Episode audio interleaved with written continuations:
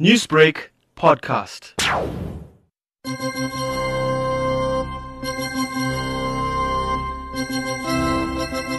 Let's face it, getting married can be enormously expensive.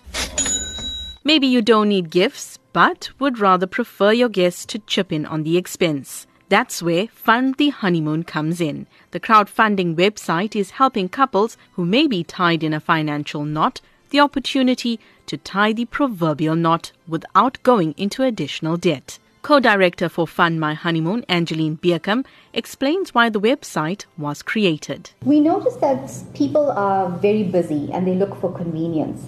And guests don't want to be tied down to a specific gift from a registry, which may be more than they can afford to pay. With our website, you can contribute any amount, stay anonymous if you prefer to, and the couple has this extra cash to use towards either their honeymoon or their wedding. So, how exactly does the website work?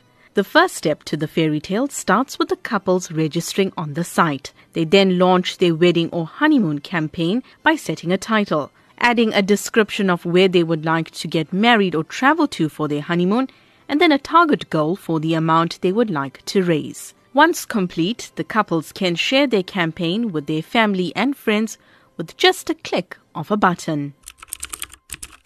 Contributions are made through the South African payments processing service PayFast. Beercom says registration for the site is free, but the total money raised in the campaign faces other charges. We do not hold any payment information on our website and is all safely processed through PayFast. For example, if the couple raised 50,000 rands in their campaign, Fund the Honeymoon would take 4% of that amount. PayFast fees are 3.5%. There's an additional card fee of 2 Rand, the 15% VAT. So the couple at the end of the day would have in their pockets 45,986 Rands and 50 cents. With almost six months to their big day, Haran Fakir and his fiancée Yvanya Naika are hoping to raise enough funds on the website for their post wedding adventure to Bali. Fakir says the campaigns are a unique way of getting family and friends involved in what would be one of their most memorable life experiences.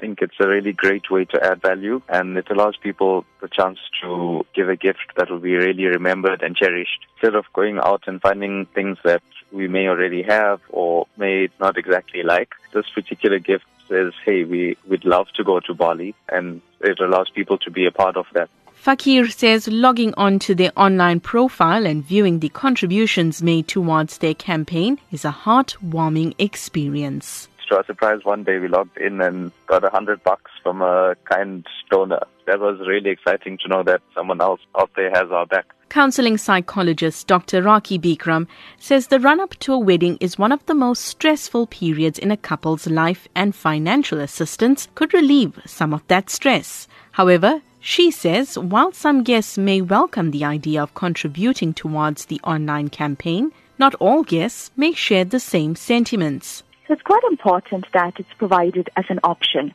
and not seen as imposed by the couple. Some close friends and family might have other sentimental gift ideas that they want to provide. Dr. Bikram says that as magical as a wedding or honeymoon is, it is a luxury. Couples are not entitled to it. Bikram has one piece of advice for soon to be weds and campaigners. As a psychologist and marital therapist, I really want to stress the importance of paying more attention to the marriage than to the wedding. Because the wedding lasts only for a few days, but a marriage lasts forever. The crowdfunding phenomenon has seen its popularity soar recently, with more couples going online to ask, Will you pay for our wedding or honeymoon before they say, I do? It may be the unconventional alternative to the traditional gift registry, but the online campaigns are generating the desired funds to give couples the perfect end to their happily ever after. For SABC News, I'm Taliesha Naidoo in Durban.